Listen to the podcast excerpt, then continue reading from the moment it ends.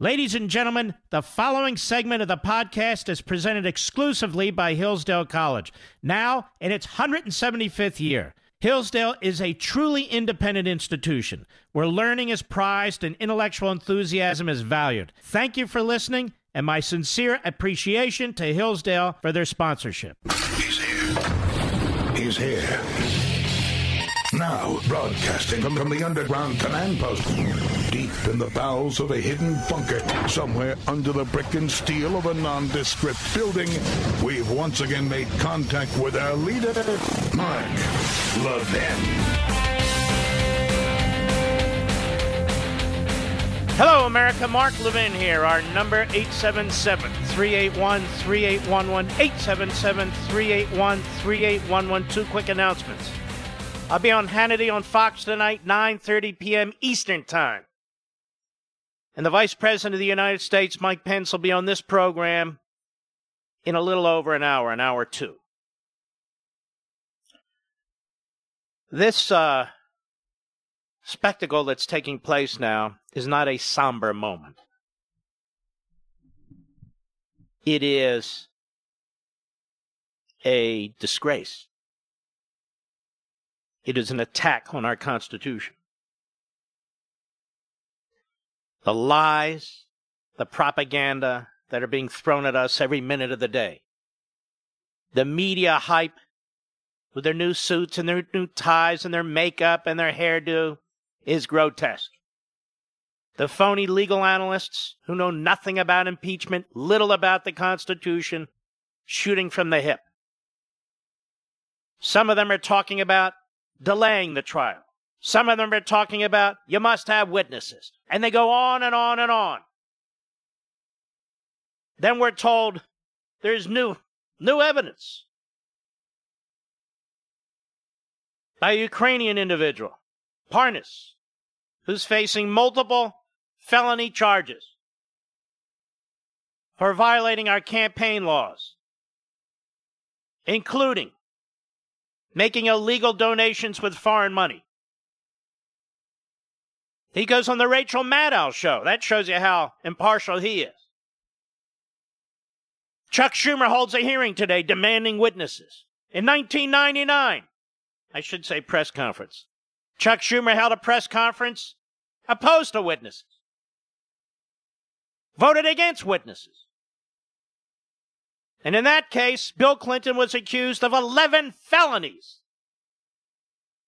Witness tampering, perjury, obstruction among them, for which he would later lose his law license and pay a fine. Tell me, which constitutional provision, which statute, which court order did Donald Trump violate? What exactly is he being impeached for? Not perjury. Not a quid pro quo, not treason, not bribery, or other high crimes and misdemeanors. Exactly what's the offense? Criminal or otherwise? There aren't any. What happened to the five hundred page Mueller report and the allegations by the Democrats of obstruction? They disappeared. What happened to Michael Cohen's allegations against the president in the Southern District of New York when he pled guilty, hoping to get leniency? When he claimed the president violated campaign finance laws. Went nowhere. Nowhere. Michael Avenatti, he's in prison. Michael Cohen, he's in prison. Parnas, he'll be in prison. And all three of these individuals have been and are being embraced by the media and the Democrat Party. This is a somber moment, ladies and gentlemen. So the press tell us. Meanwhile, the press have the Constitution's blood on their hands. They push the phony Russia collusion story. They push for a special counsel. They promoted Mueller. They breathlessly reported leaks and this report that's coming. Nothing. Zero. We have the transcript of the phone call, which is never read.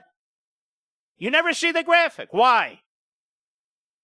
because the media and the Democrats lie about the phone call. Now we have a G A O report. A G A O report. The president broke the law. These are the headlines. All over the broadcast media, the president broke the law. Really? How so? Because he temporarily withheld funds from the Ukraine under the Impound Control Act as part of the Budget Control Act. The Impound Control Act is unconstitutional on its face. You can't force a president of the United States to spend money to subsidize a corrupt government. It is his duty under the Constitution, screw the Impound Control Act, to ensure that your money is spent properly. And he has that obligation, particularly in the area of foreign policy. And notice when this report's released, on the eve of the Senate trial. Am I the only one to mention this? How could that possibly be? Plus, as you know by now, in twenty fourteen, this same entity, the G A O, said Barack Obama broke the law when he moved funds as well. Breaking the law? It's kind of harsh. That's the position of a, an agency. It's not adjudicated. They're not prosecutors. They're not criminal investigators. But you wouldn't know it listening to the media. The President of the United States broke the law. Now we need more witnesses. Tom Daschle, nineteen ninety-nine, no witnesses. Patrick Leahy, nineteen ninety-nine, argued, no witnesses. Schumer, no witnesses. To a man and a woman. The Senate Democrats said no witnesses during the Clinton impeachment trial. Now they want four. None of whom are subject to congressional oversight because of the inner circle which they sat around the President of the United States. The President has a right to have private counsel. Houses of Congress, excuse me, uh, committees of Congress can't simply subpoena them, otherwise the president can't function any more than we get to hear from the chief of staff of Schumer or the chief of staff of Pelosi. They wouldn't like that, would they? I said two nights ago, and I reiterated last night, now you hear it all over the place. That's the nature of the beast, but stay with me because you'll hear it here first. I said to Romney, you are aware, aren't you, that executive privilege still exists? You're going on, you want to hear from Bolton. Bolton doesn't control executive privilege. The President of the United States does. This is precisely why Bolton went to court in the first place for judicial review. So what makes Mister Romney and Schumer and the rest of them think they're ever going to hear from Bolton? Maybe they will, maybe they won't, depending on the president's decision. But isn't this incredible? This grotesque fiasco. That's what it is. It's not a somber occasion. It's a grotesque farce. Chuck Schumer held a press conference today. He was joined by a gaggle of like-minded morons. Kamala Harris showed herself, trashing the president, trashing the process, and then saying, and we need an impartial Senate. Ladies and gentlemen, there's never been an impartial Senate, and there never will be.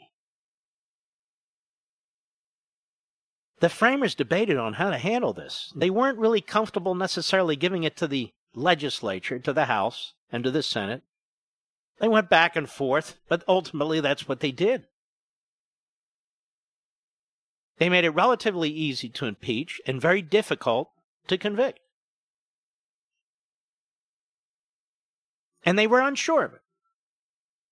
They didn't give it to a court system.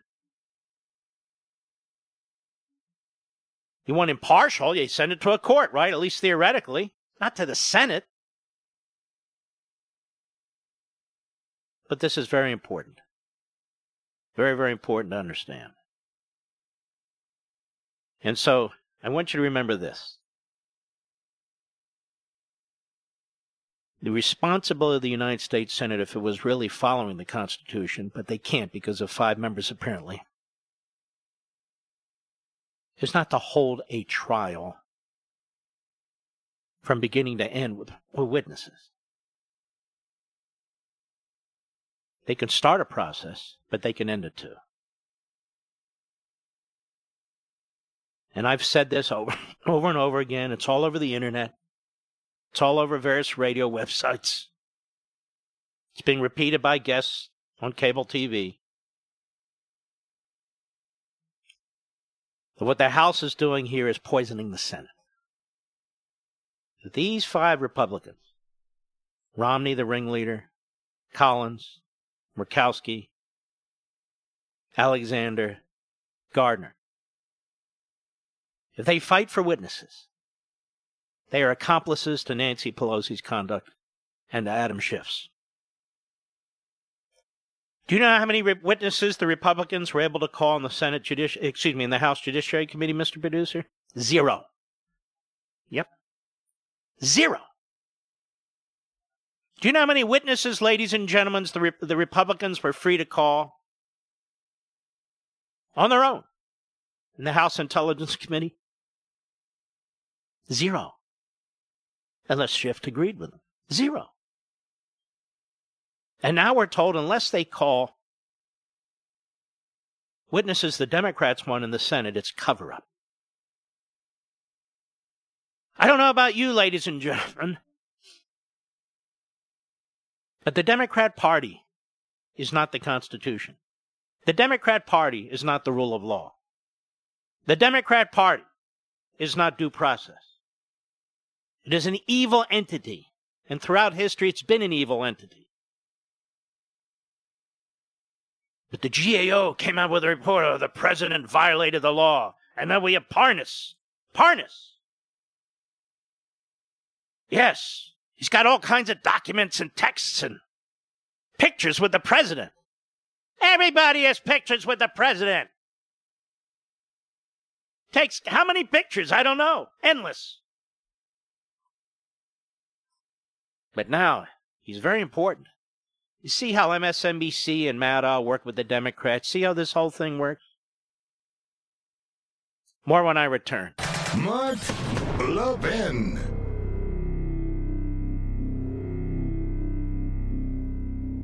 As the new year begins, Hillsdale College thanks you for your loyalty to freedom. Since eighteen forty-four, Hillsdale has held fast to its mission to provide the kind of education essential to preserving free government.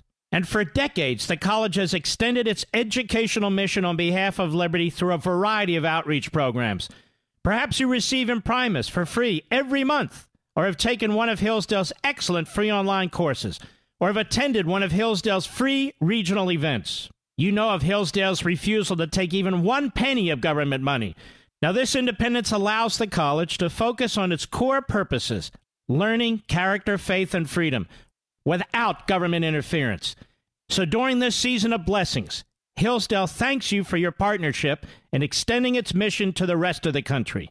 Happy New Year from Hillsdale College. And to learn more, visit levin for hillsdale dot com. That's L E V I N for hillsdale dot com.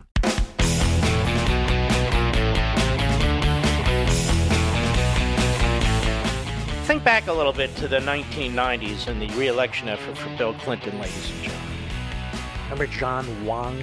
Remember the Riotti group?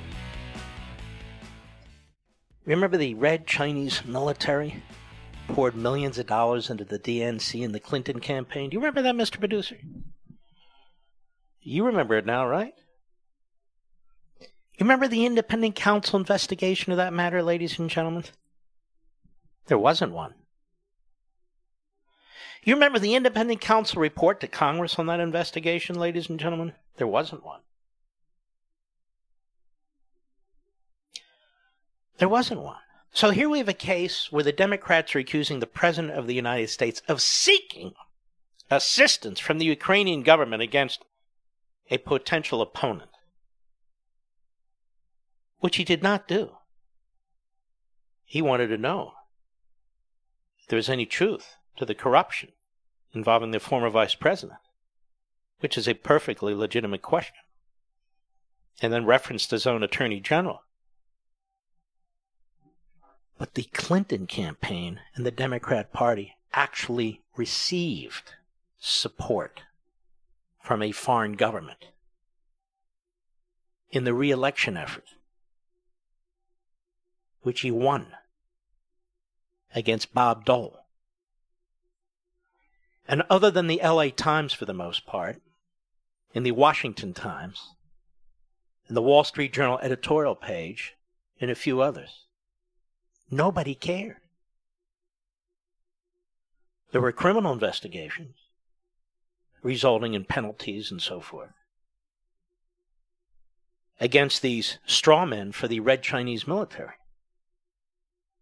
But Bill Clinton was never touched. He was never investigated. The head of the D N C was never touched, never investigated. They actually received support from the Red Chinese government through the military. Where was Chuck Schumer back then? He was a member of the House who just got elected to the Senate. He said nothing. Where's Nancy Pelosi? Almost eighty years old. She's been in the House of Representatives for four hundred twelve, whatever. They actually received millions of dollars. Millions. And then they lecture. We can't have foreign governments, says Schumer today, interfering in our elections, trying to buy our elections. We just can't have that. We must not have that. Trump's attempting to subvert our democracy, don't you know? It's appalling. I'm going to remind you a little bit about what took place and how the Democrats reacted. Not on an allegation that a president sought help from a foreign country, a false allegation against the President of the United States, Donald Trump, but a reality of foreign money through the Chinese Red Army pouring into the Clinton campaign and the D N C, for which there was no independent counsel investigation and almost no media interest, and certainly no Democrat Party interest, because they benefited from it. Do you remember this, ladies and gentlemen? It's important to remember all these things. As I've said before, Franklin Roosevelt, big Democrat, big progressive, unleashed the I R S against his political opponents and various newspapers that were opposed to him and his New Deal. Would the Democrats want to impeach him for abuse of power? Never. Never. John Kennedy used the I R S and F B I against his political opponents. Did they want to impeach him? No. L B J bettered him. F B I, I R S, and C I A against his political opponents. No, they wouldn't want to impeach him. Barack Obama used the F B I to investigate individuals at the New York Times. Fox, the A P, used the I R S against the Tea Party. Impeach him? No.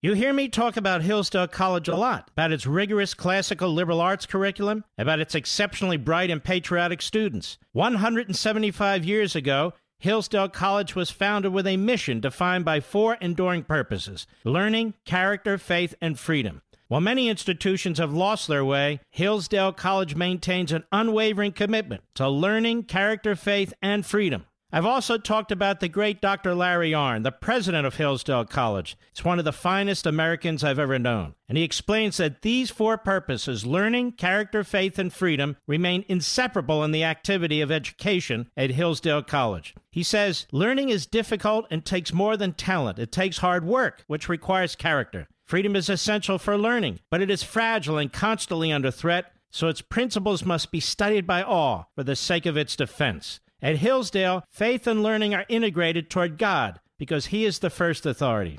Folks, if you've ever wondered why I love Hillsdale College, now you know. Visit hillsdale dot e d u. That's hillsdale dot e d u for more information. Hillsdale College, pursuing truth and defending liberty since eighteen forty-four. Remember, that's hillsdale dot e d u, hillsdale dot e d u.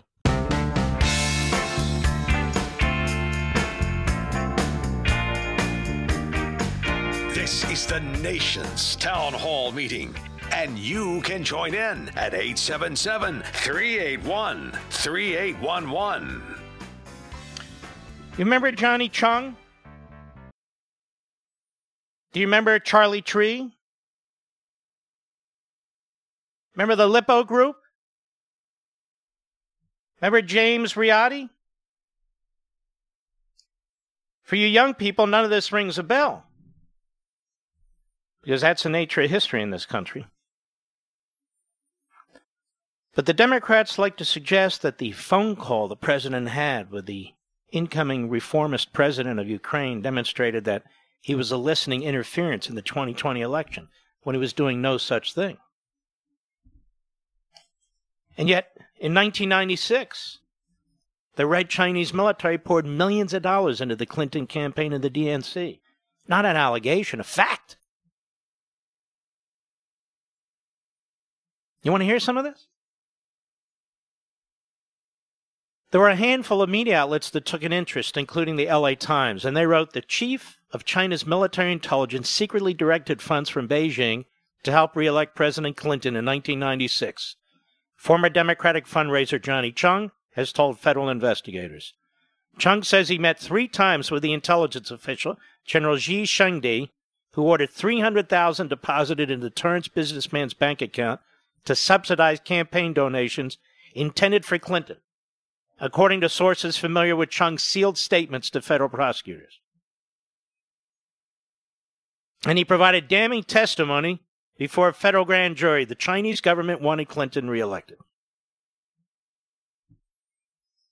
And he spread around a great deal of foreign money on Democratic candidates and organizations. Democratic candidates and organizations. And bought himself repeated access to the White House. He contributed more than four hundred thousand dollars to various campaigns and causes. Visited the White House no fewer than fifty times. Brought numerous Chinese associates to events with the President and First Lady Hillary Clinton. He pleaded guilty last year to election law violations.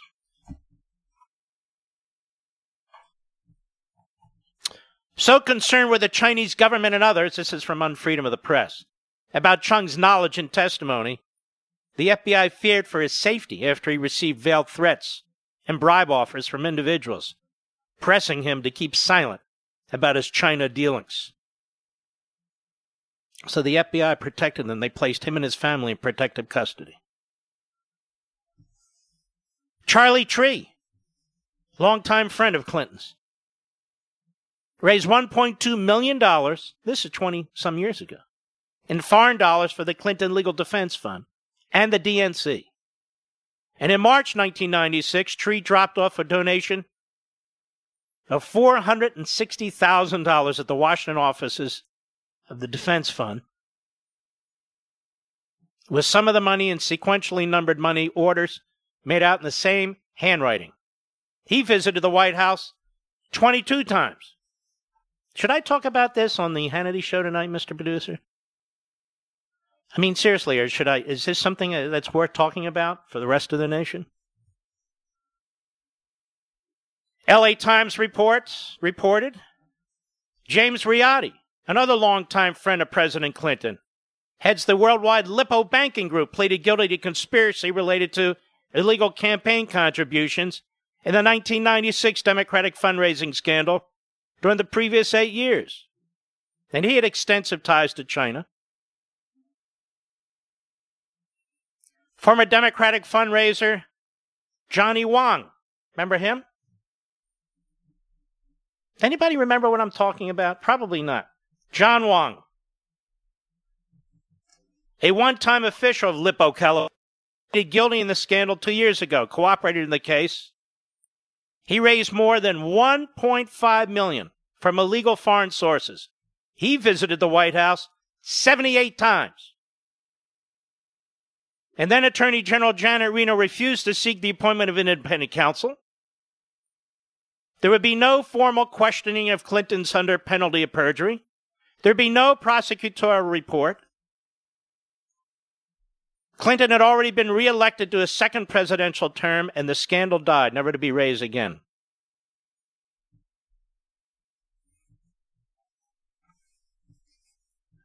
Meanwhile, they talk about Trump and his phone call. Trump and his phone call, which is nothing. Absolutely nothing. This is so thoroughly appalling, it's not even funny. I think a little history lesson would be a good idea, don't you, ladies and gentlemen? I really do. What did the late Senator Edward Kennedy, who wanted to be president of the United States? We've talked about this. Picking through the Soviet archives, wrote our friend Peter Robinson, that Boris Yeltsin threw open in nineteen ninety-one, Tim Sebastian, a reporter for the London Times, came across an arresting memorandum composed in nineteen eighty-three by Viktor Chebrakov, the top man at the K G B. The memorandum was addressed to Yuri Andropov, the top man in the entire U S S R. Subject, Edward Kennedy. In nineteen ninety-two, Sebastian published a story about the memorandum in the London Times. His story received no attention. Well, what was the story? Paul Kengor wrote multiple books on this. What happened? A highly classified May fourteenth, nineteen eighty-three memo from the head of the K G B to his boss, the head of the U S S R, which was discovered in the Soviet archives. The lead words atop the document stated in caps, special importance. The next words, Committee on State Security of the U S S R, that's the K G B. Under that followed this stunning headliner. Regarding Senator Kennedy's request to the General Secretary of the Communist Party, Y V Andropov, Kennedy's request was delivered directly to Moscow by his law school roommate, John Tunney, a former Democratic senator from California. So digging further into the memo, our friend Professor Kenkor observed that Kennedy was described by the head of the K G B as very troubled by U S Soviet relations, which Kennedy attributed not to the odious dictator spearheading the Soviet Union, but to President Reagan. Kennedy provided advice to the Soviets on what he believed to be President Reagan's electoral weaknesses. K G B memo speculated, compliments of Kennedy's appraisal, that the chink in Reagan's political armor with matters of war and peace. Thus, said the head of the K G B, Kennedy believes that given the state of current affairs, and in the interest of peace, it would be prudent and timely to undertake certain steps to counter the militaristic policies of Reagan. And in the memo, the head of the K G B delineated for Andropov a series of specific steps proposed by Kennedy to help the Soviets influence Americans. What do you think of that, folks? What do you think of that? This information came out while Kennedy was alive and still a member of the United States Senate. Are you aware of that, Mister Producer? Do you know how many hearings Congress held on Kennedy's conduct? Right, none. Do you know the American media, apart from a few that I just mentioned, was silent? This must be kookism. The alt-right? Something can't be right. Can't be right. See, the Democrats are very concerned about foreign governments interfering in our elections. Then the only person and people to collude with the Russians for the Hillary Clinton campaign and the D N C. The D N C and the Hillary Clinton campaign for the dossier. The top level of the F B I effectively colluded with the Russians. Oh, yeah. Aid and comfort. This president hasn't colluded with anybody for anything. He's the victim. He's the victim. Now he's been impeached. Now we're told that this is very somber. We need an impartial trial. This is a grotesque farce. It has nothing to do with the Constitution. They're going through the motions. That's all. I'll be right back. Mark Levin.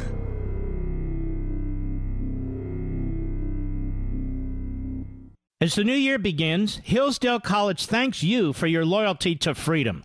Since eighteen forty-four, Hillsdale has held fast to its mission to provide the kind of education essential to preserving free government. And for decades, the college has extended its educational mission on behalf of liberty through a variety of outreach programs. Perhaps you receive Imprimis for free every month, or have taken one of Hillsdale's excellent free online courses, or have attended one of Hillsdale's free regional events. You know of Hillsdale's refusal to take even one penny of government money.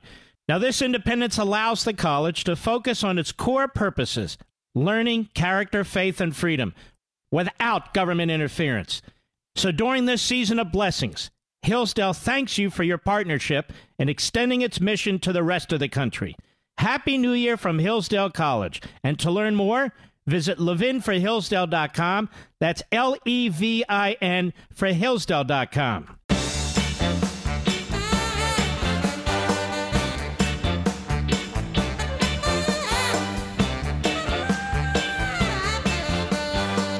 Perspective matters. Perspective matters, ladies and gentlemen. We're going to have a lot more perspective during the course of this program. A lot of this information is un- in on freedom of the press. In the next to last chapter, just to give you a heads up. Collusion. So there you have the Clinton campaign and the D N C colluding with the Chinese, for which there was never any account for them at all. Then we have uh, Franklin Roosevelt. This is the great hero of the left. Franklin Roosevelt. He used confidential documents, Roosevelt and officials around him did, to mobilize the I R S in efforts to destroy the careers of individuals they decided were enemies. These confidential documents, the records, even show that on one occasion, an inquiry from Eleanor Roosevelt prompted Treasury Secretary Morgenthau to order a tax investigation of a conservative newspaper and a publisher who had become one of Roosevelt administration's leading critics. Andrew Mellon, former Republican Treasury Secretary, successful, wildly successful businessman, was a target of a vicious Roosevelt attack. Author Burnham, David Burnham, formerly of the New York Times, he writes, probably the single most brazen display of the Roosevelt administration's willingness to use the tax agency for political purposes was its attack on Andrew Mellon, the millionaire capitalist who served as the Republican Secretary of Treasury from nineteen twenty-one to nineteen thirty-two. F D R ordered his Treasury Secretary, Morgenthau, who then ordered the Criminal, Criminal Investigation Division to develop serious tax charges against Mellon, even though he knew that the just retired Treasury Secretary was an innocent man. Mellon was harassed for years. The false charge after false charge filed against him. In the end, all criminal and civil fraud penalties F D R had brought against him were dismissed. But Roosevelt was a driven man who did not hesitate to adopt questionable tactics to maintain his power. The Mellon case wasn't the only case. very first moments as the Democratic presidential candidate in thirty-one. He had understood that Huey Long was a genuine political threat. So what did he do? He ordered the I R S to investigate Huey Long and Huey Long's associates. He wanted to crush Huey Long. And F D R intervened in the case to keep pressure on the I R S to go after Huey Long. Probably would have gotten Huey Long because he was corrupt. But he was assassinated in the capital, Louisiana, before F D R could finish his dirty work. Roosevelt used the I R S to go after William Randolph Hearst. He used the I R S to go after Annenberg, who on the Philadelphia Inquirer back then was a Republican paper hostile to Roosevelt's agenda, and to help its competitor, the Philadelphia Record, which supported him. Excuse me. And there's many more examples of Roosevelt abusing power. Is there a Democrat in Congress who would believe that F D R should have been impeached for abuse of power?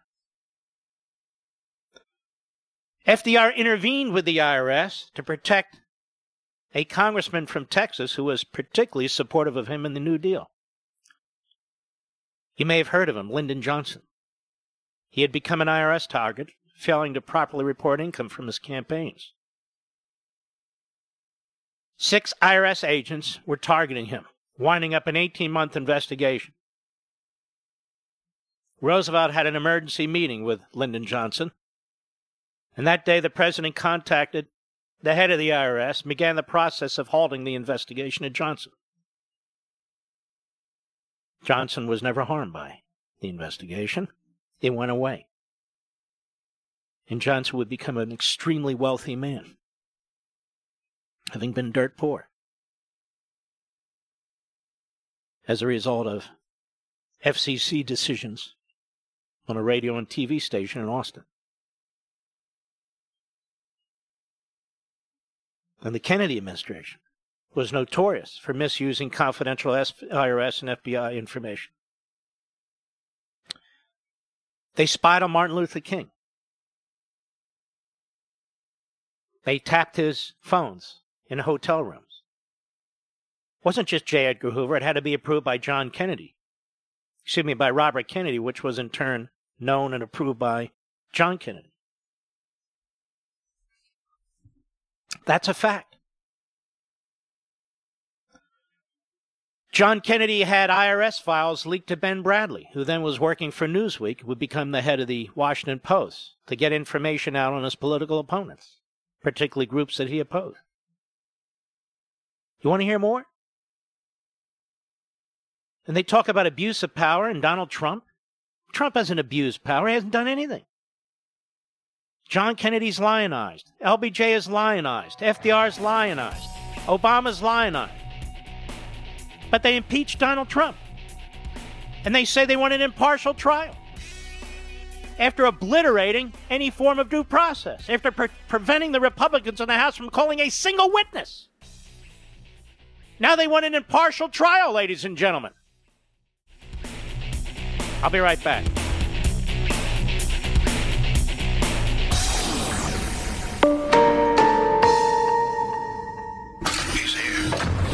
He's here. Now broadcasting from the underground command post, deep in the bowels of a hidden bunker, somewhere under the brick and steel of a nondescript building, we've once again made contact with our leader, Mark Levin. Hello, everybody. Mark Levin here. Our number, eight seven seven, three eight one, three eight one one. eight seven seven, three eight one, three eight one one. Let me ask you a question. You're a member of the media. The House of Representatives, the Speaker of the House, declares that you're going to conduct an impeachment inquiry. Of course, she doesn't have the power to do that. You need a full vote of the House, but she doesn't care. She directs Schiff, who is her most effective hitman, but he's chairman of the House Intelligence Committee, to conduct the investigation. The investigation rejects the nature of all past impeachment inquiry investigations. The president's cut out of the process. The minority party, the Republicans, are cut out of the process. They can't call one witness. The so-called whistleblower is cut out of the process because Schiff doesn't want to expose himself and his staff to their coup efforts behind the scenes. No contrary evidence is permitted. Secret testimony in the bowels of the Capitol building. Transcripts are leaked and then selectively released. Witnesses, because of the secret testimony, had to perform properly if they were going to be public witnesses.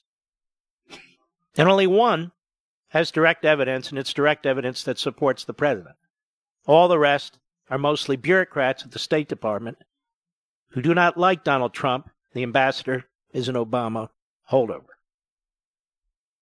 from Ukraine. They violate the rules of the committee. They violate the rules of the House.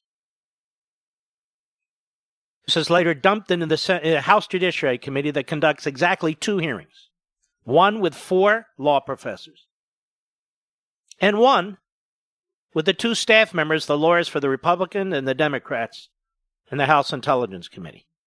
No evidentiary hearings or investigations whatsoever. Again, the Republicans cannot call a single witness and can't even utter the name of the so-called whistleblower. No witnesses. They can't have a day of hearings, which is what's compelled by the House rules and the Judiciary Committee. They're blocked by Nadler. They have to hurry.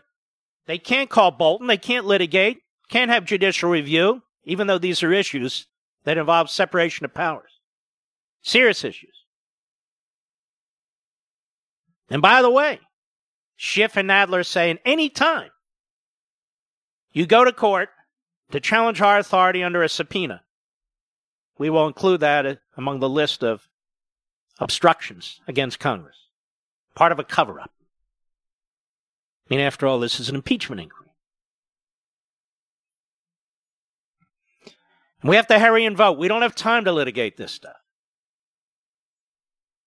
Then they move it to the Senate, where we are now.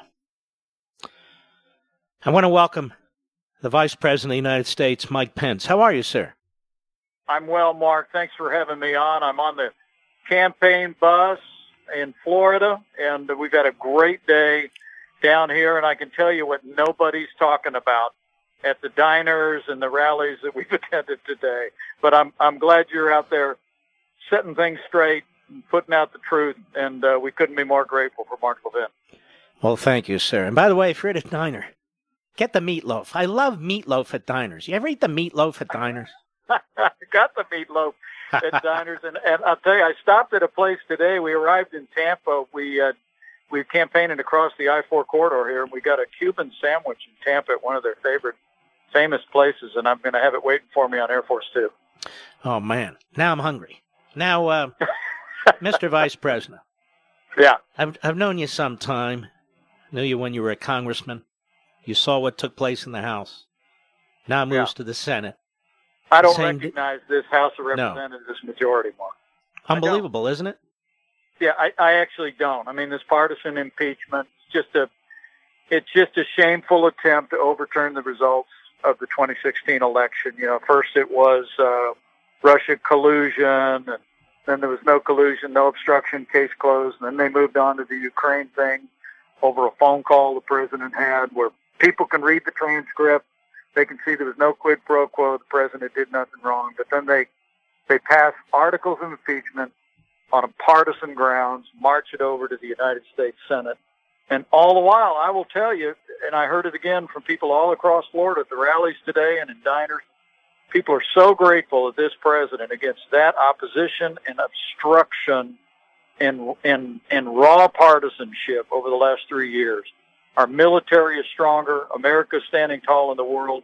We're safer than ever before.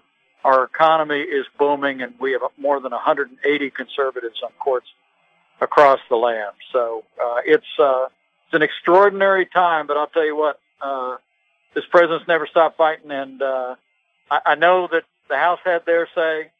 Uh, the Democrats are in, in in the House had their say.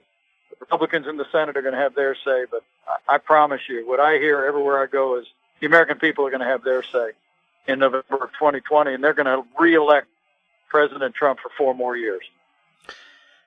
And isn't it obvious what a joke and setup this is? I mean, they don't call witnesses, and they don't allow the Republicans to call witnesses, and they don't allow right. the president's counsel to call witnesses in the House. And it moves no to the counsel, Senate. No, no counsel. Right. And it right. moves to no the Senate. Problem. All of a sudden, they want witnesses. Right. Yeah. It doesn't, and, and by I mean, the way, you made this case yeah. better than most, but doesn't that underscore how how weak the case underpinning their their partisan impeachment really is? That now I heard uh, in, in between stops today, I saw them talking about today, Democrats in the Senate saying that they need additional witnesses. Well, I, I thought this was an open and shut case. Yeah. Uh, I, I I thought the Democrats in the House said we you know uh, we we have all the facts. Well, my view is that now they're going to take it up in the Senate. Uh, they ought to present the facts and uh, and and let the Senate decide. But th- they'll handle it. They'll do it. Uh, they'll do it, and, and uh, we're, we're very confident about the outcome here. But I'm telling you what, everywhere I go, Mark, and, and you've been a big part of this on the airwaves all across America, setting the record straight on this thing. The American people see through it. I mean, they, they see through this partisan impeachment. Uh, they see it all as just part of the resistance and obstruction politics that Democrats have been about since literally Inauguration Day. And everywhere I go, people are saying enough is enough. And uh, uh, I, I got to tell you, it's uh, we're, we're going to put this thing behind us, and then we're going to go out and tell the story. We're going to get President Donald Trump four more years. And isn't part of what's going on here, Mister Vice President, to push this as hard as they can to take the focus off your administration's accomplishments? I mean, look what the president has done with the economy. Look what he's doing on immigration, trying to secure the border. He's built up the military. Right. He defends law enforcement. He's uh, he's dealing with China. He's dealing with Iran. He's doing things the prior administration refused to do. Isn't that part of it? I I, I have to tell you that I think no truer words were ever spoken. That that part of this is resistance, and part of it is deflection. I mean, literally, I I, was, I didn't find out till a a couple of weeks later, but literally the day of the president's and my inauguration, the first stories broke that now the, you know, the, I think in the Washington Post, it was a story that now the quest for impeachment begins. I mean, and, and I think it was all about trying to trip this president up, prevent him from moving his agenda. But since we've, we've moved so much, rebuild our military, cut taxes, roll back regulation. I mean, yesterday's phase one deal with China is historic. The era of economic surrender is over. Today, eighty-nine votes in the Senate for the U S M C A, finally, you know, throwing NAFTA to the ash heap of history, a booming economy, conservatives on the courts. I think I think you're absolutely right that, that part of this has been uh, resistance, but part of it has been that, so the American people and, and, the, and the mainstream media uh, aren't focusing on the incredible progress we've made, whether it be border security, national security, economic prosperity, or or constitutional conservatives on our courts. And isn't one of the other problems, Mister Vice President, that Democrats who are vying for the nomination of the Democrat Party for president are so radical, even Biden has moved so far left, that if we had really a media focused on what these folks want to do to our economy, to our constitutional system, to our healthcare system, to our military, they would get crushed in an election. Well, I, I, I believe it. I, I honestly, I, I don't recognize today's Democratic Party. I mean, the Democratic Party today, and it's and you saw that on the debate stage the other night. I mean, their their party's been overtaken by, you know, radical leftists who advance, uh, you know, you know uh, late-term abortion, defend infanticide, advocate uh, socialist policies under the guise of Medicare for all and the Green New Deal. Uh, it, it just, it's, uh, you know, open open borders, uh, health uh, health care for illegal immigrants, uh, and, and the most astounding thing of all, and I talked about this at a lot of stops today, every Democrat on that debate stage Tuesday night, Mark, has criticized President Trump's decision to take out the most dangerous terrorist in the world, Qasem Soleimani. I mean, Bernie Sanders actually said the president's action taking down Qasem Soleimani was, in his words, an assassination of a government official. Jeez. I said at every stop today, I, I had news for Bernie Sanders. Soleimani was not some government official. He was a terrorist, and President Donald Trump was right to take him down. And America and the world are safer. It's shocking, excuse me, the reaction of the leadership of the Democrat Party and the media. And look, I don't speak for you, Mister Vice President, of course, but now we're debating over the word imminent, like Clinton debated over what the word is, is, and, and I'm there. Do you understand this man's responsible for the deaths of tens of thousands, hundreds of thousands of refugees, over six hundred American soldiers, and we're debating right. over the word imminent? Right. Well, first off, I will tell you, you're a thousand percent right. This man had run the uh, Iran Revolutionary Guard since uh, nineteen ninety-eight. In his his reign of terror across the region, uh, it literally cost hundreds of thousands of lives. Most importantly, we can we can directly trace six hundred three American military casualties in the Iraq War to Qasem Soleimani and the Iran Revolutionary Guard. I was tonight in in uh, in Florida with the father of of a soldier who fell in Iraq in two thousand seven, and the man grabbed me by the hand and said, I stood in line to come to this event today to tell you, please tell the president how grateful my family is that he took that man out. Mm-hmm. And that, that's who Qasem Soleimani was. But make no mistake about it. I, uh, look, I, I saw all the intelligence, Mark, and I can tell you, Uh, Qasem Soleimani was traveling across the region making plans for attacks against American soldiers and American diplomats, and President Donald Trump was right to act to take him out. Well, I know you have to go, and I am very jealous you go into these diners. I don't have time to go to these diners, but I'd love to go to these diners because that's the kind of... I, I'd love to do it. It's the kind of food I eat, by the way, Mike. I love this there's, stuff. There's re- There's room on the bus for Mark Levin. We're gonna be we're gonna be hitting the road. We've got the next several weeks. We'll be back on the road, back on the bus again and again. You're welcome anytime. I guarantee you, anywhere we went, there would be Mark Levin fans, and I'd be honored to stand with you. Well, thank you, thank you, and God bless you, and be safe, and keep up the good work, Mister Vice President. Millions and millions of people are backing you and the President of the United States. So thank you. Thank you, Mark. God bless you for all you do for the cause and the country. You too. And we'll be right back. Mark Levin.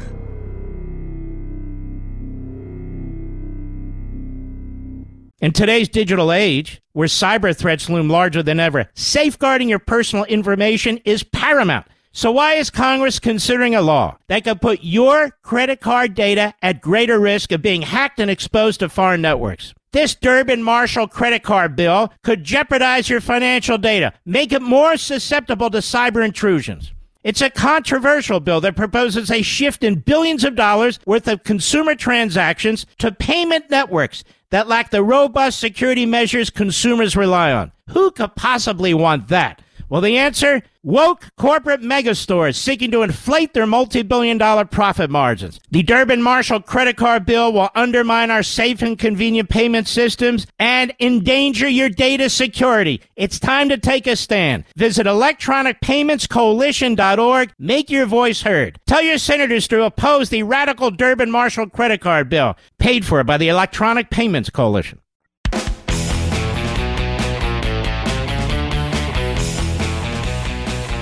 The vice president sounded great, didn't he? Upbeat, always solid as a rock. It's an amazing thing about the president and the vice president, this administration. They are pounded and pounded by the left, which controls most of the instrumentalities of this society. But they have faith in you, the people. Not everything in between, not those who try to interpret what they're doing, but you. He says he's on a bus tour. President does his rallies. They want to press the flesh. They're quite serious about this. Martha McSally is a senator from Arizona. She's up for re-election. Manu Raju of C N N is a left-wing hack, excuse me, dressed up as a journalist. So, of course, Manu Raju is pushing the Democrat line about, hey, we got new evidence here from Parnas, Lev Parnas, who's been indicted on multiple felony counts.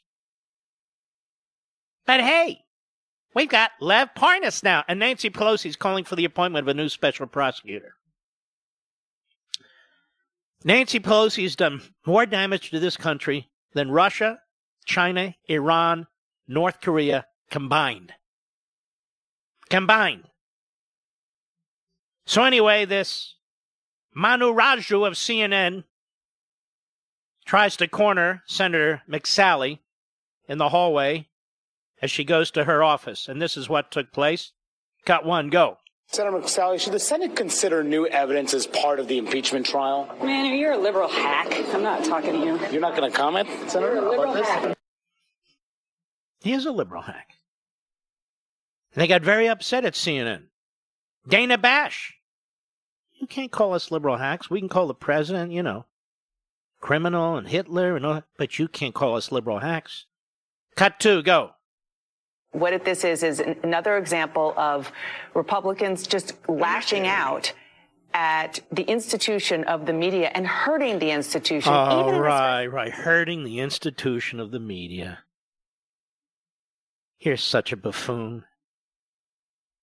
You consider yourself a journalist. Look who you work for. Jeffrey Motherzucker.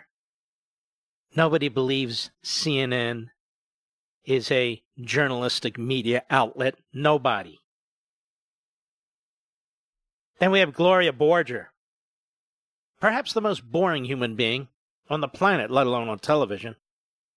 And she's very upset, too. Cut three, go.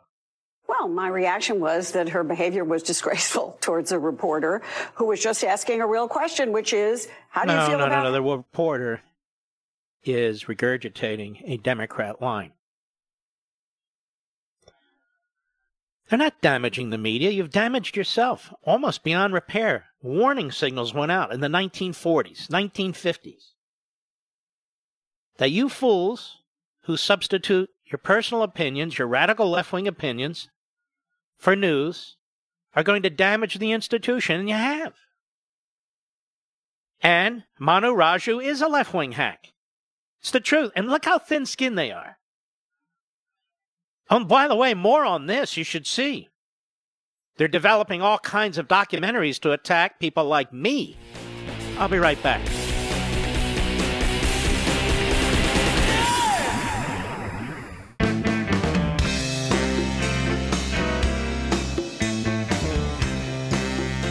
The Mark Levin Show is tomorrow's morning show. You can reach Mark now at eight seven seven, three eight one, three eight one one. I have uh, concluded that, in fact, Bernie Sanders is a sexist. But I've also concluded that Liz Warren is an ageist. We got to get into this identity politics stuff, guys. So Liz Warren is discriminating against Sanders because he's an old man, and the old man is discriminating against Liz Warren because she's a woman. I think that's true. I think that's all true. Why not?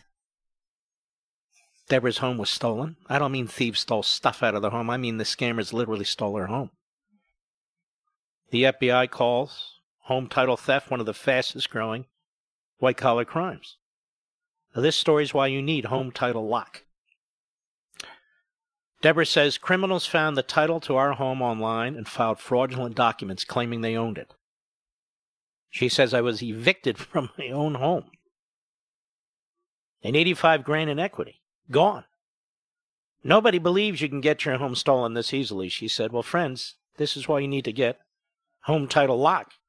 Because no insurance or bank protects your home from title theft. Probably surprised to hear that. But first things first, please go to home title lock dot com, register your address to see if you're already a victim and you don't know it. Then sign up to help protect the legal title to your own home, so you don't end up like De- Deborah. And to get you started, I got you sixty risk-free days of protection. sixty risk-free days. Go to home title lock dot com. That's home title lock dot com. home title lock dot com. Remember, I will be on Hannity tonight on the Fox News Channel, nine thirty p.m. Eastern Time, six thirty p.m. Pacific Time. What time is that in Israel, Mister Producer? Well, who knows? Seven hours later. What time is that in New Zealand? Well, who really cares, actually? Ukrainian time, I actually don't know. I was telling you that uh, about the news media. H B O is teaming up with Ronan Farrow and others, B S, Helter Skelter, Brian Stelter, for a documentary about the rise of fake news and the threats against journalists. So you can be sure this will be an attack in part on Fox News, conservative talk radio, and of course, me and my book on freedom of the press. Because a half a million of you have acquired a copy of this book in one form or another. It was the number one political book in twenty nineteen. Did you know that? Thanks to you. And even more of you have read it. Plus, you see it with your own two eyes. You hear it with your own two ears. How awful the media are. Absolutely disgraceful. So they're going to push back, and of course, H B O will do the best it can to help them out. You've heard all day and yesterday. It's a very somber moment, ladies and gentlemen. Overthrowing a president, eviscerating the Constitution, pretending you believe in a fair trial, impartial justice, reversing the course of an election, disenfranchising sixty-three million people is a very somber moment. As the House managers goose-stepped over to the Senate. There was the Chief Justice, Johnny Roberts. I remember Johnny Roberts when he worked in the Reagan administration. Probably thinking, what the hell am I doing here? And then there's Chuck Schumer, the bozo, the clown of the whole process, demanding impartial justice. That's pretty funny, isn't it? Impartial justice. Demanding witnesses that the House wouldn't call. And opposing witnesses the Republicans won. Impartial justice, don't you know? And there are the Democrats, with their media friends, all saying the same thing. Cut five. Go. The solemnity, gravity of the moment in our history. I was struck by the deep, steep sense of solemnity. Doesn't Richard and... Blumenthal, with all due respect, doesn't it sound like he's transitioning? Now, of course, I don't say that in a negative way because that's all good, right? But let's start from the top. Go ahead.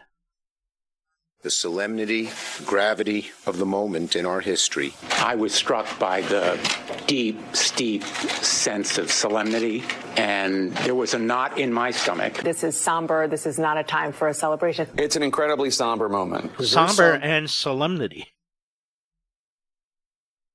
Not celebratory. Solemnity. Go ahead.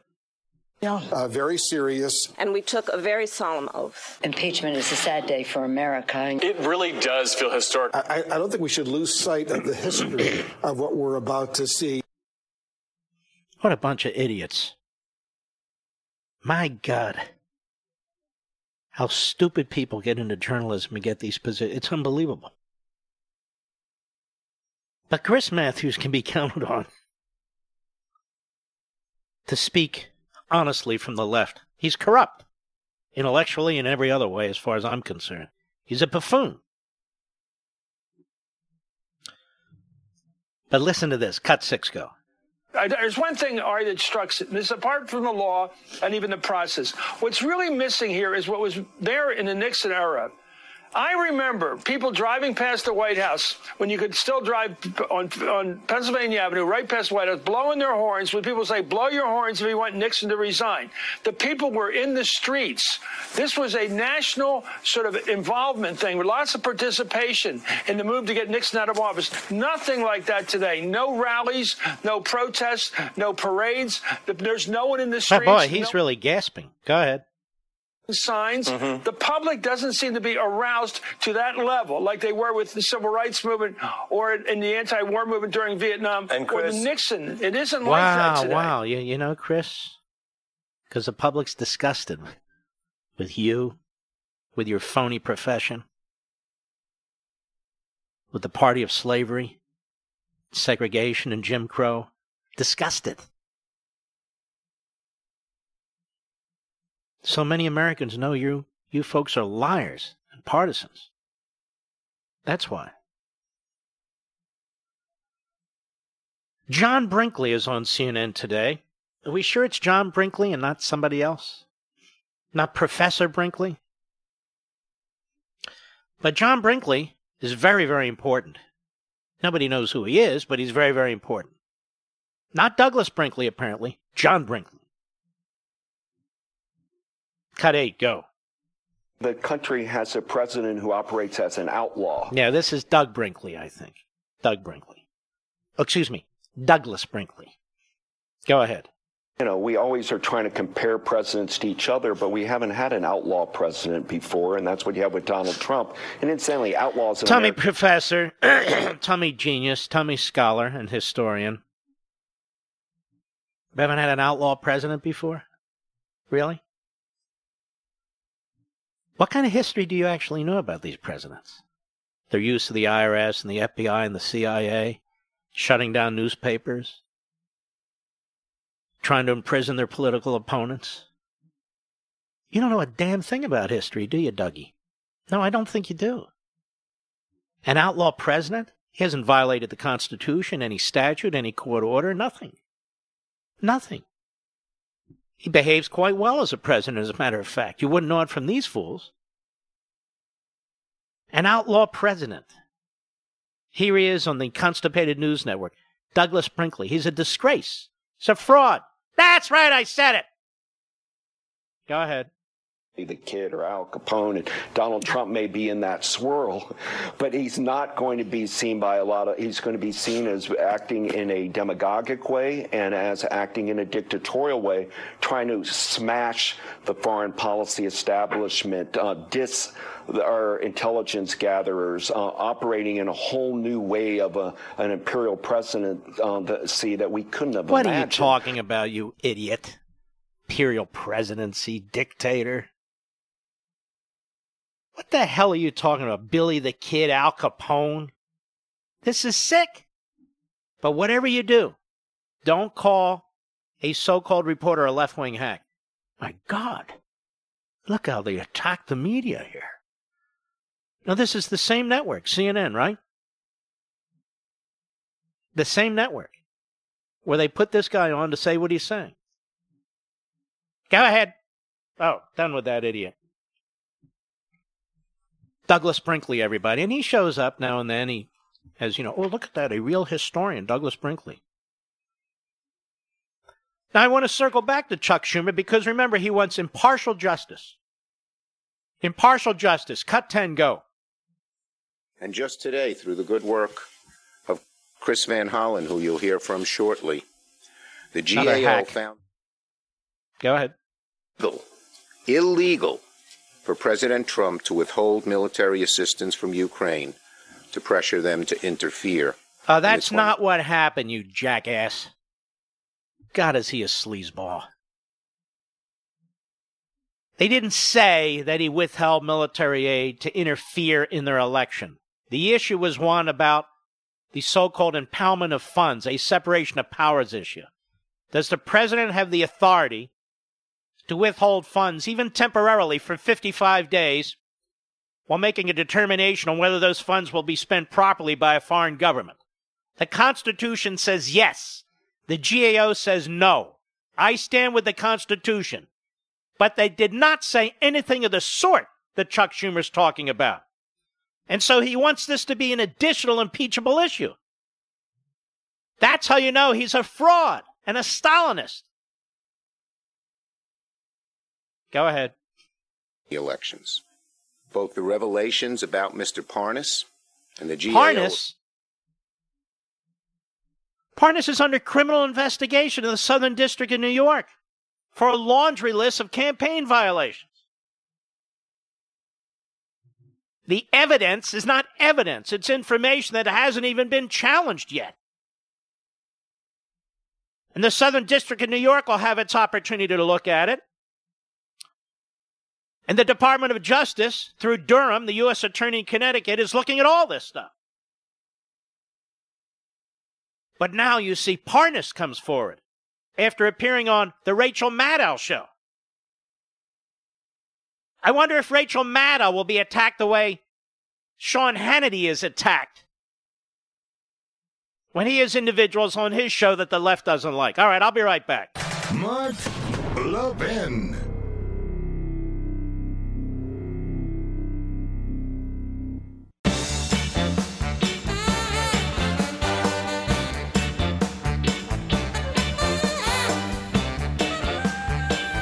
You know, ExpressVPN is the software that I and thousands of my fans use every day to protect our data online. In the time since I started using ExpressVPN, hacking methods have grown much more sophisticated. And as an individual internet user, look, I can't use an I T department, and you don't need an I T department, and you don't afford an I T department, but you can protect yourself from online threats. What you do is get ExpressVPN. I've been talking about ExpressVPN on the show for so long now, you already understand why encrypting your network data is so important.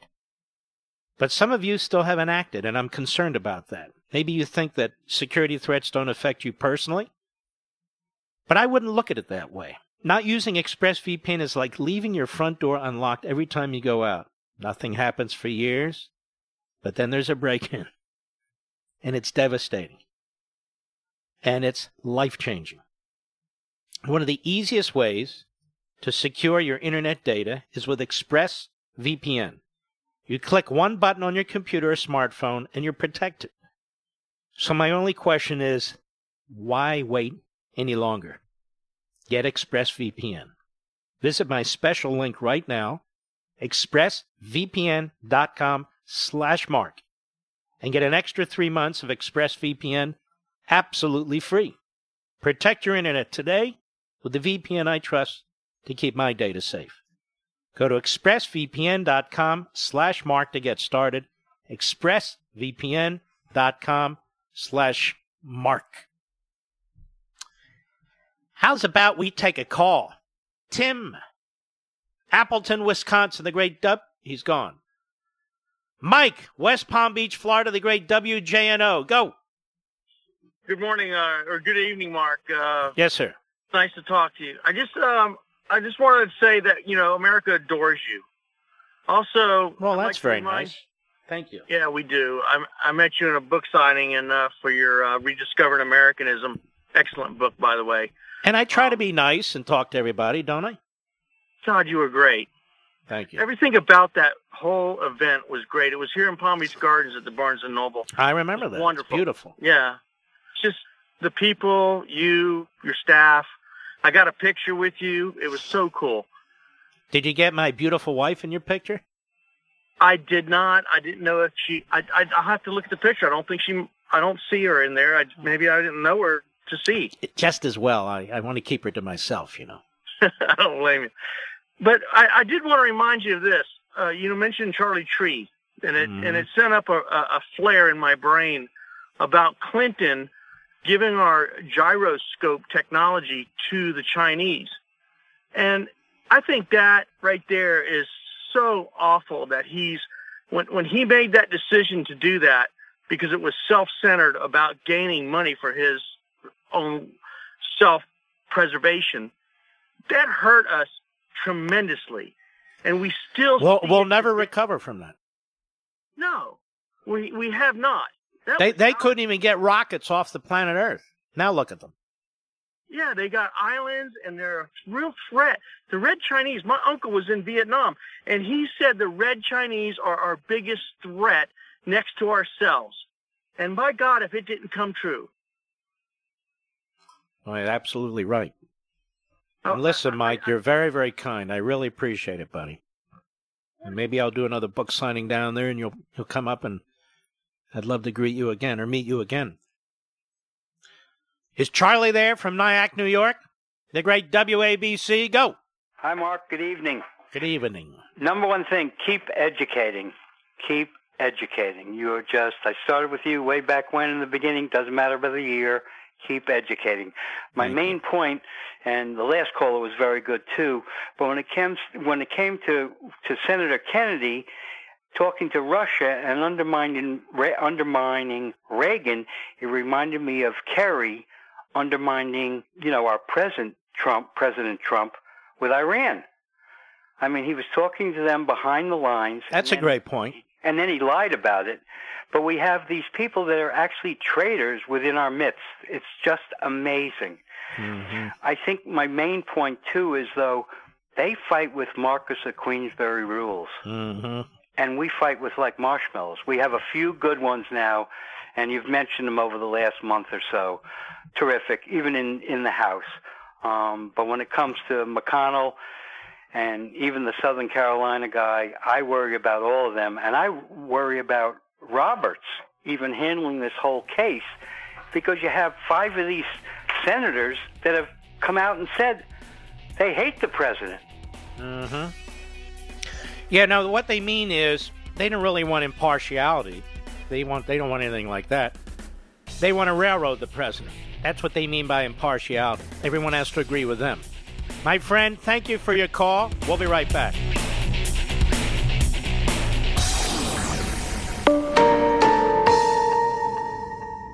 He's here. He's here. Now, broadcasting from, from the underground command post, deep in the bowels of a hidden bunker, somewhere under the brick and steel of a nondescript building, we've once again made contact with our leader, Mark Levin. Hello, everybody. Mark Levin here. Our number, eight seven seven, three eight one, three eight one one, eight seven seven, three eight one, three eight one one. Nancy Pelosi, fascistic. And I like to call her Tehran Nancy. She immediately came to the defense of the Islamo-Nazi regime in Tehran against the president when the president took out the number one mass-murdering terrorist on the face of the earth. She couldn't stand it. Getting in the way of her ordering gold pens that look like bullets with her name on it. Planned ahead to hand out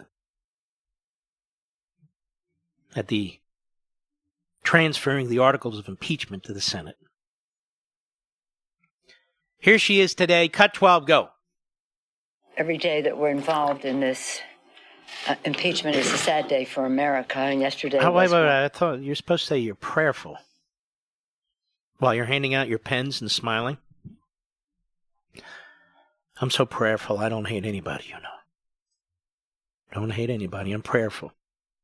He'll have impeachment written in his legacy forever. Anybody want a pen? Souvenir? I think we pointed that out first last night, didn't we, Mister Producer? Right on our social sites. Go ahead. We were given no choice but to send to the Senate two articles of impeachment against Donald Trump, the president. They were given no choice. No choice. They had to do it. They had to do it, ladies and gentlemen, to uphold the Constitution. Go ahead. States, uh, for his the president necessitated this by his abuse of power and his obstruction of Congress, and and his actions which undermined. Now, shut up, you idiot! Teeth falling out of your head. Cut thirteen. Go. I told you I wasn't answering. You had a question yesterday. What I said that the pre- Attorney General was implicated is I said this testimony implicated uh, the rogue Attorney General. Now, had- you see, ladies and gentlemen, they found their new hero, Lev Parnas. Who's Lev Parnas? Lev Parnas is a multi-indicted defendant. Indicted in the Southern District of New York for pushing foreign money into the campaign and for lying about it. So now the Democrats quote him, much the way they quoted Michael Cohen, who's serving time in prison. Much the way they quoted Avenatti. In fact, over at C N N, Avenatti had a cot, I think, in Jeff Motherzucker's office. And they thought Avenatti's the real danger here. I heard some of the legal analysts say it's the civil lawsuits that Avenatti's bringing on behalf of the porn actress, Stormy Daniels, that will bring down Trump. And, of course, they have another legal analyst. Nancy Pelosi likes this guy a lot. Who was disbarred. John Dean of Watergate fame. They cite him a lot, too. Go ahead. The uh, uh, puppet of the... Well, maybe, I don't know who's the puppet, Trump or, or, or, or the Attorney General. Uh, but this is not... He says, this is my Attorney General. This is my Department of Justice. Really? Uh, so in any case, it's not a question of saying... Why are you such a rambling buffoon? In any case, you know. Anyway, I don't know who's a puppet or who. I just know they're puppets. We're for the Constitution. They're bastards. I, I don't know. I'm just Nancy Pelosi. I rule the world. I'm so happy now. I... Go ahead. What proof? It says what allegations have been made. And that has to be subjected uh, to scrutiny as to how we go forward. But it should not be ignored uh, in the context of other... Who the hell is this fool to tell anybody anything? She claws her way, scratches her way to the top to be the Speaker of the House of a reprobate party with a horrendous past. And now she's dictating to the President, to the Senate. She is grotesque. May I say grotesque? Yes. In my opinion, she is. But the majority leader in the Senate, the putative majority leader, Mitch McConnell, he had a pretty good day. And he repudiated Nancy Pelosi. Cut fifteen, go. And they posed. They posed afterwards for smiling photos. And the Speaker distributed souvenir pens. Souvenir pens. To her own colleagues, emblazoned with her golden signature. And what they should have, what she should have handed out was souvenir lighters, Mister Producer, because she has burned the Constitution. That's what she's done. Go ahead. Silver platters. The pens literally came in on silver platters. Golden pens on silver platters. A souvenir to celebrate the moment. Now, I seem to remember Democrats falling over themselves to say they did not see impeachment as a long-sought political win.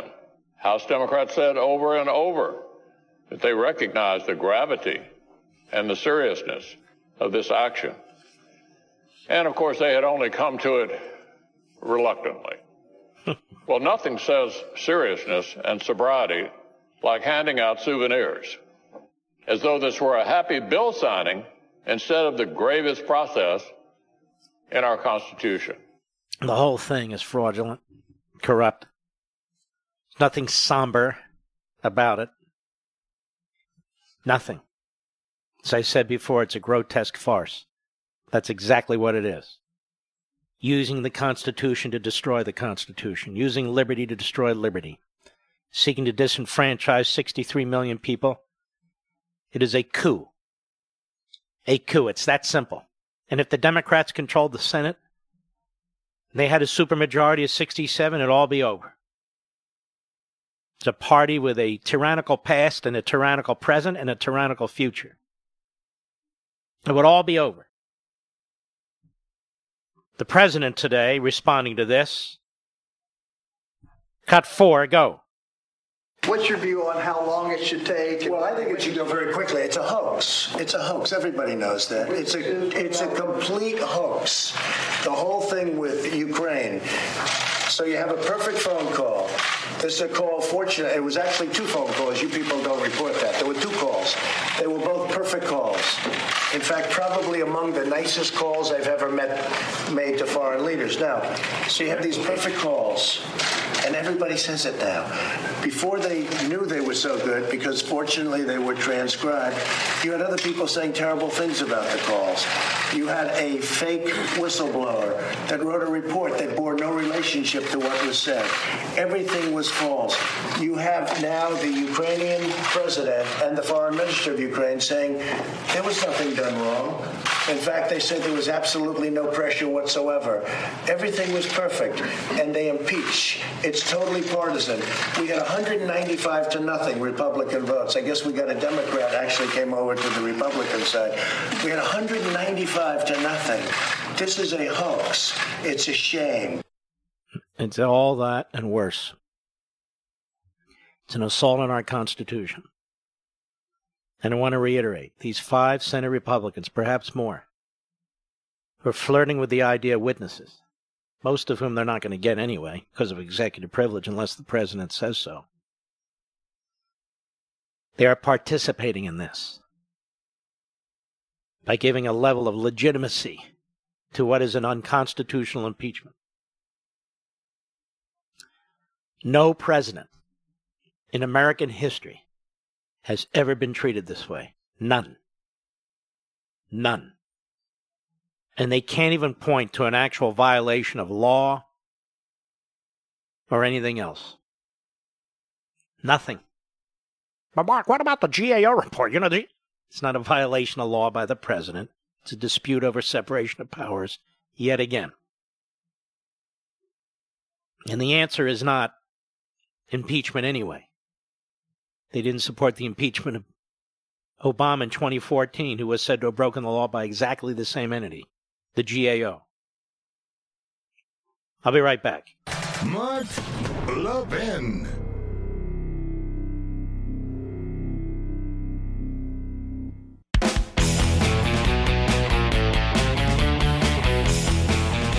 All right, Rob, Bethesda, Maryland, the great W M A L. Go. Hi, Mark. Thank you for taking my call. I'm a long-time listener. Thank you. Uh, you were talking about the G A O report and uh, all the news reports saying, screaming, it's illegal, it's illegal, and you're absolutely right. It's that's a bunch of hooey.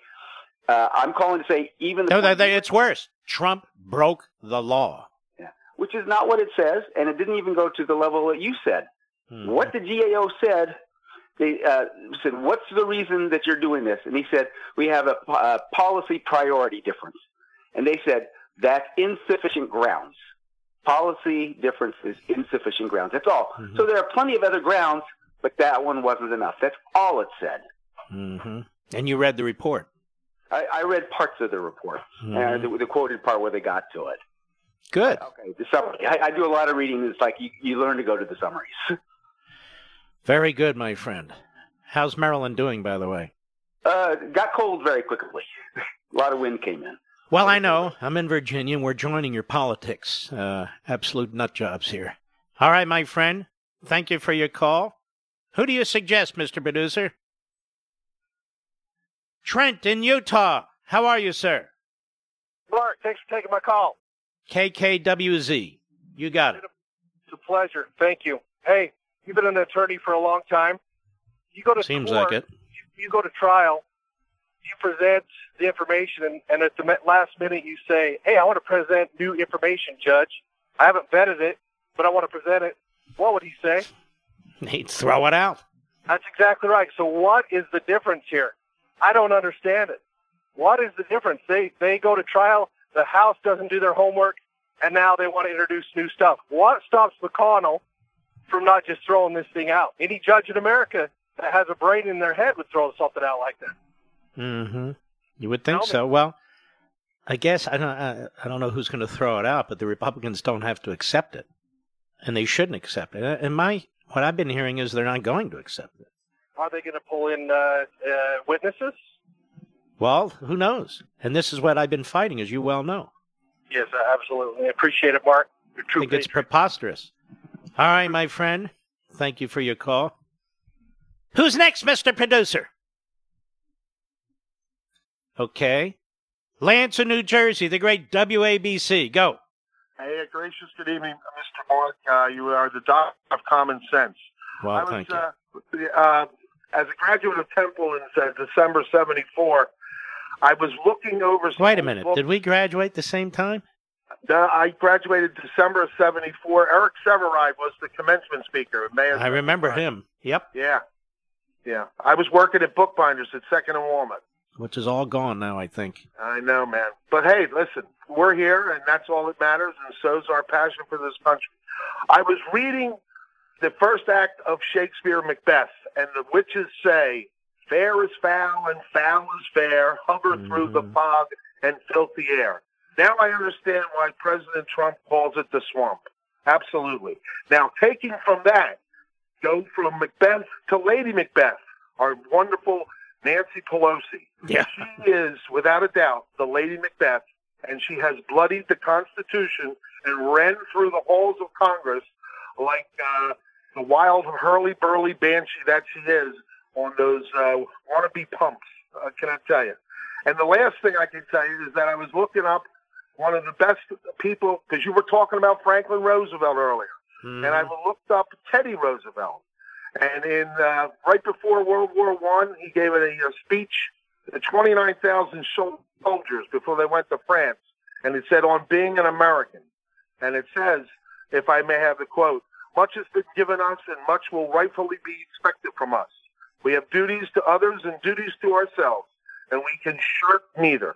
We have become a great nation, forced by the fact of its greatness into relations with the other nations of the earth, and we must behave as be seen as a people with such responsibilities. They, I think that, in a way, the reincarnation of the spirit of Teddy Roosevelt has inspired, I would think, uh, the person, our president, born on Flag Day of all days, to... Uh, take us to another level. And you know what? I've never seen such contemptible, decaying heresy from the Democrats in all my life. And I go back to when uh, John Kennedy was in New Jersey in nineteen sixty-two, and then uh, the Democratic Convention in sixty-four in Atlantic City, and, of course, in Wildwood, January twenty-eighth. President By the way, that Trump convention in Atlantic City, you know what happened there? January twenty-eighth? And at W F. Hold on now. You know what happened in that convention in Atlantic City? Oh, yeah. It was the end of Atlantic City. L B J had the phones tapped of Martin Luther King and other civil rights leaders. He wanted to know what their position would be with respect to his administration. And uh, he sent F B I agents in there also to monitor the, the uh, conduct of, of uh, more liberal elements within the Democrat Party. And they issued a report to him daily. I mean, if people understood what these Democrats did as president of the United States, uh, this is a joke, what they're doing to this president. Absolute joke. They're turning him into a pinata every friggin' day, and, and I just can't understand the stamina and like the, the endurance that this man has, and he's still fighting for everybody else, just the American people, not just sixty-three million people, because I got news for you. Now there's about seventy-five, eighty million people that are standing. Well, I hope you're right, because if he gets that, it's the most massive landslide in American history. I don't see that. And I want to thank you for the book, the last book you sent me, in regards to the press, the freedom, of, the, the non-freedom of the press. I right, unfreedom. That. And uh, hopefully uh, you can uh, swing through New Jersey and on, on the twenty-eighth of this month, we'll be down there. All right, my friend, I appreciate your call. Bethany in Maryland, the great W M A L. Go. Uh, thank you for taking my call. Mm-hmm. Um, what I wanted to say was that perhaps there's a silver lining in the Senate doing what they inevitably seem to want to be doing here and taking up this trial. Perhaps it's an opportunity for the Senate to provide some corrective guidance to the House of Representatives and to get something on the record that would establish the minimum rules of engagement for conduct of Uh, an impeachment inquiry. For example, you have to afford the president due process. Um, perhaps the uh, department, the uh, Senate could pull a Marbury versus Madison in that regard. Well, how would we get a Marbury versus Madison? Well, so Marbury versus Madison is when the Supreme Court. No, no, I know the decision, but how would how would it culminate into that kind of a decision? So, well, so they could have it if. Via motions to dismiss, then they can establish the reasoning. I, I, I don't, I don't, I don't, I don't think the courts are going to save us. I really don't. I think it's quite the contrary.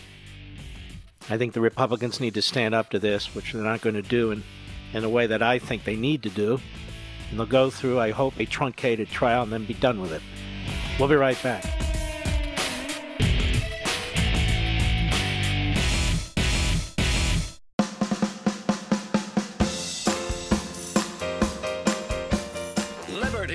Voice, Mark Levin.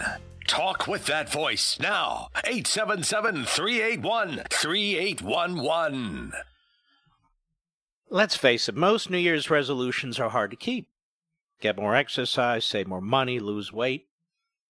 But I have a resolution that's easy to keep. Stop wasting time going to the post office and use Stamps dot com instead. And with Stamps dot com, you can do anything you do at the post office right from your computer. Plus, Stamps dot com gives you something you can't get at the post office. Big discounts on postage. Simply use your computer to print official U S postage twenty-four seven for any letter, any package, any class of mail, anywhere you want to send it. Once your mail's ready, just hand it to your mail carrier or drop it in a mailbox. It's that simple. Now, here's the deal. With Stamps dot com, you get five cents off every first-class stamp and up to forty percent off priority mail. These are big discounts. So give yourself a resolution you can actually keep this year. Stop going to the post office. Get your discounts. Go to Stamps dot com instead. There's no risk. And with my promo code BUNKER, that's right, the word bunker, you get a special offer that includes a four-week trial, plus free postage, and a digital scale. That's a great deal. No long-term commitments or contracts. Just give it a try. Go to Stamps dot com, click on the microphone at the top of the homepage, and type in the word bunker. That's Stamps dot com, promo code bunker. Stamps dot com. Never go to the post office again. Dan, Chino Valley, Arizona, X M Satellite, go. Mister Mark Levin, what a privilege it is to get through and talk to you. I have been a proud Levinite for years. I try to turn everybody on to you that I possibly can. Thank and you. I want to thank you for all that you do for our country and for spreading the love for our country. You're very, very kind. Thank you. Uh, Mark, I read your book uh, months ago, Rescuing Sprite. As I'm reading the book, it brought me to tears with your journey with Sprite. It reminded me of me putting, having to put down my, my Big Mac, my little Dash Hound years ago. And at the end of the book, the, the thought that was left with me was simply this. As God-fearing constitutional conservatives, we have more heart, more love, more passion, more mercy, more soul and more conscience for our animals, for our own pets, than these socialist, statist, progressive, democratic, socialist party communists have for the rest and the whole of humanity. And that's really, that's the issue of today's politics in the Democratic Party, Mark. Nancy Pelosi, all these, uh, Barack Obama, they have no soul, they have no conscience, and this is why they're able to lie and just try to completely ruin what we have as a constitutional republic. I think in the, on the whole you're exactly right. And quite frankly, any individuals or party or group that believes in uh, abortion right up to the end, and like this Governor Northam of uh, Virginia is a despicable human being, what I call a post-birth abortion, how do you live with yourselves? What kind of heart can you have? No heart whatsoever. And you saw it on display the other day when the president took out this genocidal monster. And the Democrats and the media, one and the same, looking for excuses to attack him. He's a bad guy, but. But what? Was it imminent? What's the strategy? He's rash. Of course, he's none of those things. But it doesn't matter. And so rather than celebrating what the president did in the name of humanity, they trash him. And so I believe you're right. I really do. Yeah. It's Mark, I, I just want to thank you again. Thank you on Fridays for playing Ray Charles America. I worked at a second shift manufacturing plant uh, for seven years out here in Arizona, and that every Friday when you would play that, there's a there's a huge uh, American flag in the middle of the plant. And I can't tell you how many times listening to Ray Charles at the end of your program, listening to him, it just brought me to tears, thinking back about my dad, how he used to take me to Cleveland Browns football games as a young kid in the seventies. And, you know, that was one of my proudest moments as a, as a kid, is, you know, the national anthem and, you know, the flag and, you know, just thinking about who we are and our history. And, you know, I, I just want to thank you again for all that you do, and we just got to keep up the fight. And you know what? Let, let these lefties continue to go left. Let them go off the edge of the planet, and hopefully we're going to hand them a, uh, a historic loss in November twenty twenty in Congress, Senate, and, you know, President Trump. It, it would be so fantastic we take the House, Senate, and the Presidents, but it's going to take everyone listening to this program times ten to get out there and vote. Thanks so much. I really appreciate it, Dan. Well, Kamala Harris is back. Remember how she viciously attacked our newest Supreme Court Justice, Kavanaugh? Remember how she was viciously attacked by her fellow Democrats? Remember what a moron she is? Oh, I do. But she's back, just in time to vote. And here she is today, following Chuck Schumer. Cut eleven, go. Now that every senator has sworn a solemn oath before God and the American people to do impartial justice, let every senator reflect on that choice. You know, this guy. I'm waiting for him to get struck by lightning, aren't you, Mister Producer? Go ahead. Let history weigh on every one of our shoulders. Senator Harris. I would argue that not only is this a, an impeachment trial, but that the, the very integrity of the United States Senate is on trial. Is that what you would argue? Well, then, you're so persuasive.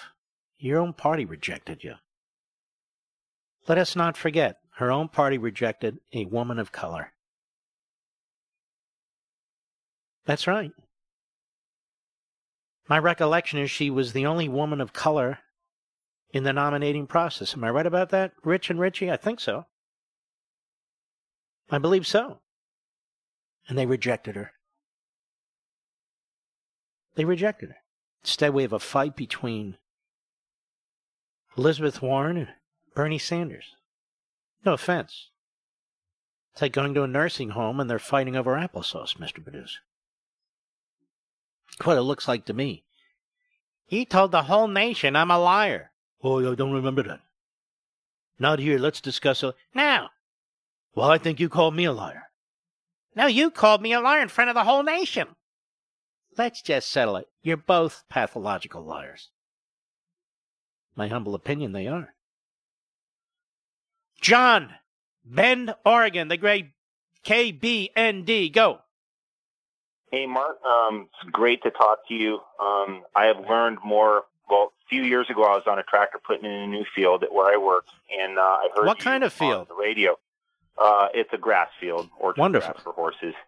But um, I heard you on there, and I stopped, and I turned off the tractor, and I listened till it was over. And I have listened to you almost every day since then. Um, I have all your books. I'm working my way through them. And You're so kind. When when did you start listening? Uh, it had been about five years ago now, I guess. Well, thank you. How are we holding up? Yeah, um, we're holding up okay. Um, I, I don't know anything else. I, I'm not an educated person, but um, you supply the balance to me for um, for everything negative that I hear, and I appreciate that too. But the reason that I called was that guy that called a couple couple minutes ago.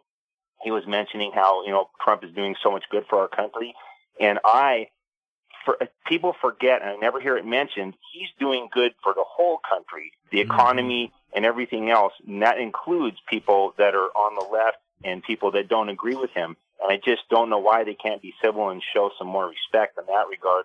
And the other, and the other thing I was thinking was... Because they're power hungry.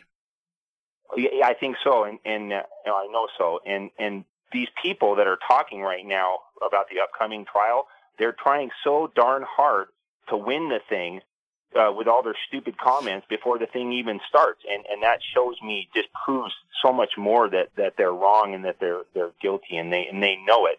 Um, they're throwing all these comments out that don't even make sense. They're irrational. They're they're unapplicable. And, and it's just um. It's, and it's, and they know they'll never be held to account. They come out of dark blue Democrat states or districts.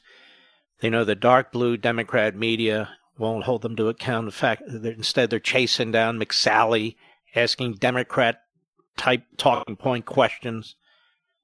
But I want to thank you for your call. You're very, very kind. Lisa, Jupiter, Florida. On, uh, where? How are you listening? X M Satellite, how are you? Good, and you? Good, thank you. Well, first of all, um, I'm going to go ahead. Um, I'm from South Africa. I kind of, I listened to you on Fox, or I saw you, you know, I would watch Fox. Not a lot, in, you know, moderate time, because obviously I'm not American. But I have lived the American lifestyle because my stepmom is from Texas. Um, so we, we kind of have a How, how long there. have you been in America? Four years. I visited the first time I came here. Obviously, I fell in love with it because my stepmom's great. Have a good relationship with her. I love America. I love the patriotism. I love the energy it has. Most people are pro, are not for the change, and that's what I tell my my friends back home is, if you're not willing to change or go with something, you're going to fall behind. And they they're really afraid of moving out. I mean, I think not a lot of people know here in America how bad it is in South Africa.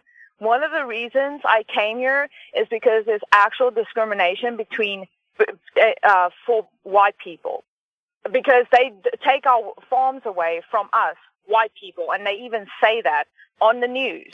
So people here that in America thinks that like all the... Uh, all right, let's that- slow down a second.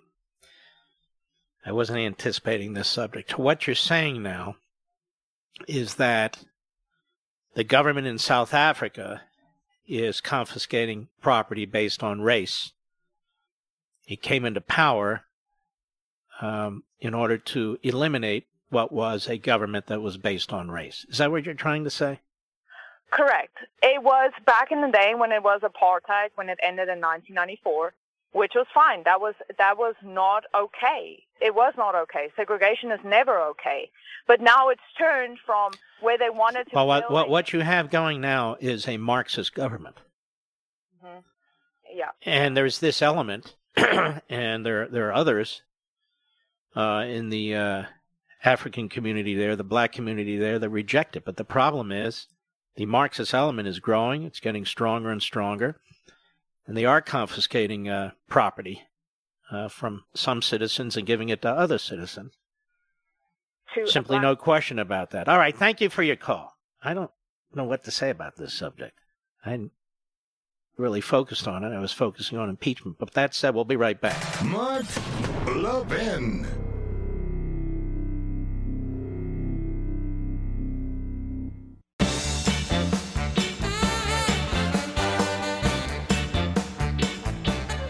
By the way, know who our guest is going to be on Life, Liberty, and Levin this Sunday? Well, how would you know? I haven't told anybody. The ranking Republican on the House Judiciary Committee, Doug Collins, for a full hour. He's never done that before. So I think you're going to find it fascinating. He is a uh, superstar. Do you know he was a chaplain in Iraq? He was a chaplain in Iraq. Did you know that, Mister Producer? He's also a lawyer, but not really a practicing lawyer. But he's a fascinating gentleman. And so I hope you'll watch. You've never... It's, it's, it's like the other guests I bring on. You see them here and there, do little hits and runs and so forth. They don't really get an opportunity to speak in any uh, at any length, any substantive way. Maybe they're interrupted, but I, I hope you'll, you'll join us. It's this Sunday, eight p.m. our new time, eight p.m. Eastern Time, five p.m. Pacific Time. Hope you'll check us out. And I hope you'll check me out in about thirty-five minutes at nine thirty p.m. tonight Eastern Time, six thirty p.m. tonight Pacific Time on Hannity on the Fox News Channel. I haven't been on in about a month, by the way. Let's hope my asthma doesn't screw everything up. Computer systems and cars are the new normal, from electronically controlled transmissions to touchscreen displays to dozens of sensors. But all this advanced tech is expensive to fix if and when it breaks. That's why I have CarShield. CarShield has affordable protection plans that can save you thousands for a covered repair, including computers, G P S, electronics, and even more. And we have it on our twenty ten Camaro, as I've told you. You should have it too. CarShield has helped over a million customers. So drive with confidence knowing you got coverage from America's number one auto protection provider. Whether you have five thousand miles or one hundred fifty thousand miles on your vehicle, it's inevitable. Something will break. So get covered by CarShield today. Call C A R, eight hundred C A R six thousand, eight hundred C A R six thousand. Mention code Levin or visit carshield dot com, carshield dot com. Use code Levin, L E V I N. Either way, you'll save ten percent. That's carshield dot com, code Levin, or eight hundred C A R six thousand, code Levin. A deductible may apply. Vern, Portland, Oregon, the great K U F O, K U F O, go! Thanks, Mark, for taking my call. Yes, sir. Well, I guess my, my concern is um, Adam Schiff really needs to recuse himself. I can't imagine any court in the land who would uh, permit. First of all, do you think he's going to recuse himself? He's I'm, already marched over there.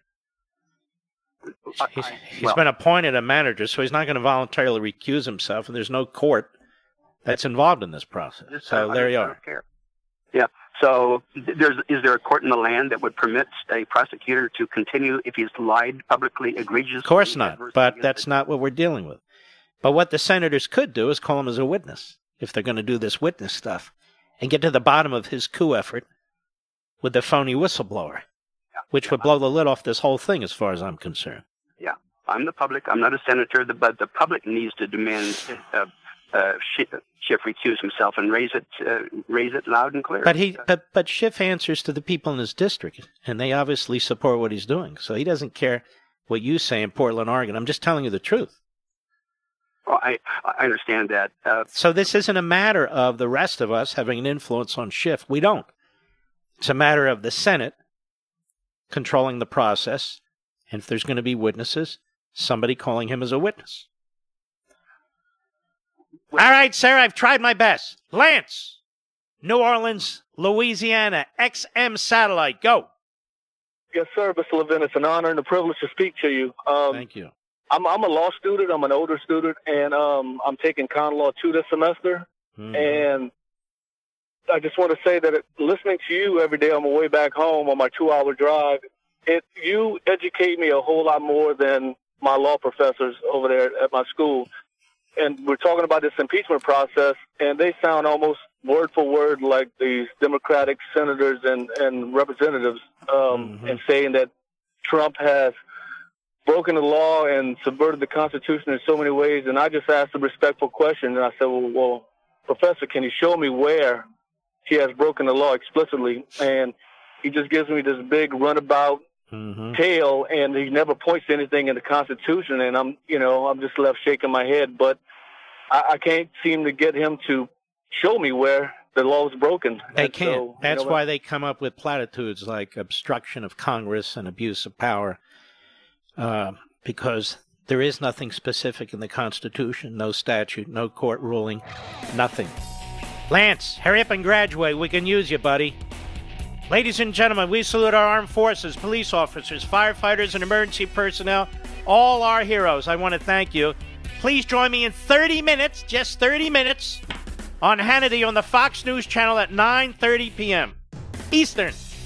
I'm all ready to roll, baby. And God bless you. I'll see you over there.